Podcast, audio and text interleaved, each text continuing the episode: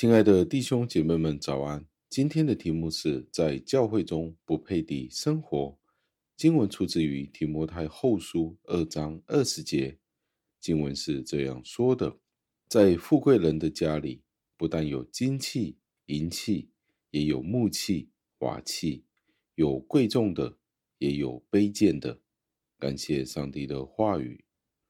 我们应该很热心的消除我们生命当中一切的绊脚石，使得我们可以在上帝的家中去敬拜上帝。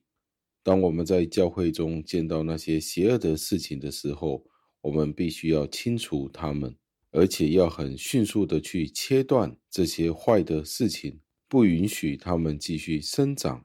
上帝的殿是纯洁和干净的。我们要祈求上帝的殿是保持纯洁和干净的。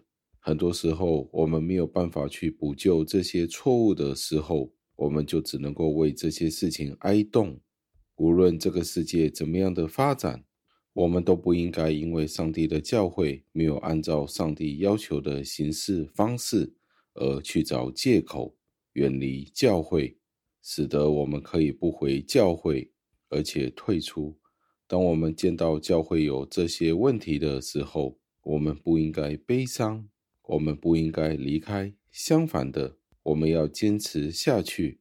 保罗告诉我们，尽管恶人用尽他所有的方法去羞辱上帝、责难上帝的教会，甚至羞辱他的教会，但是他们不会因为这样子而停止为上帝的荣耀去服侍。上帝一定会将恶变为善。当我们见到恶人的时候，我们见到他们去羞辱上帝，破坏上帝种种的名誉，废除上帝各样的正义，将事情颠倒过来，令到世界不能够认识上帝。这正正就是魔鬼撒旦的目标，他也向这个方向去迈进。但是他们仍然是上帝手里面的一件器皿。我们可以这样子的说，上帝会用他的方式，使得魔鬼撒旦和他的工作为了上帝的荣耀而进行。这样子的说法，不是要为他们的邪恶开脱、找借口，更加不是要替他们修饰、装饰，使得这件事情合理化。因为上帝很清楚，这并不是他们的愿望，也不是他们的意图。最后，让我们默想。有一些人坚持留守在教会里面，见到教会无论有怎么样的偏离真理，他们仍然不愿意离开。但是另外有一些人见到教会里面有一些的肢体，有一些的问题，他们便放弃了整个教会。当我们要去思考教会是一个怎么样的地方的时候，我们必须要从这两种极端采取一种平衡。我们不能够盼望牧师、长老、执事和其他的圣工人员不会犯错。我们要怎么样保持不偏颇的态度呢？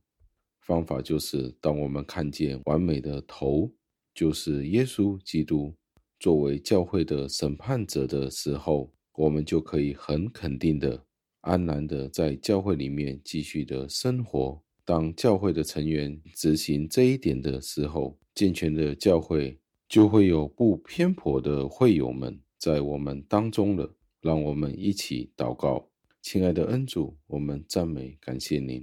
为了这段的经文，有许多的提醒，在这里提到富贵人家里有各种不同的器皿，有金器、银器、木器、瓦器，有贵重也有卑贱的。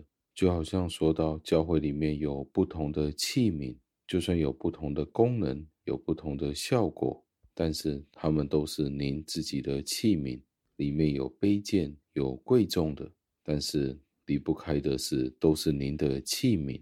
主啊，求您教导我们如何在教会里面生活。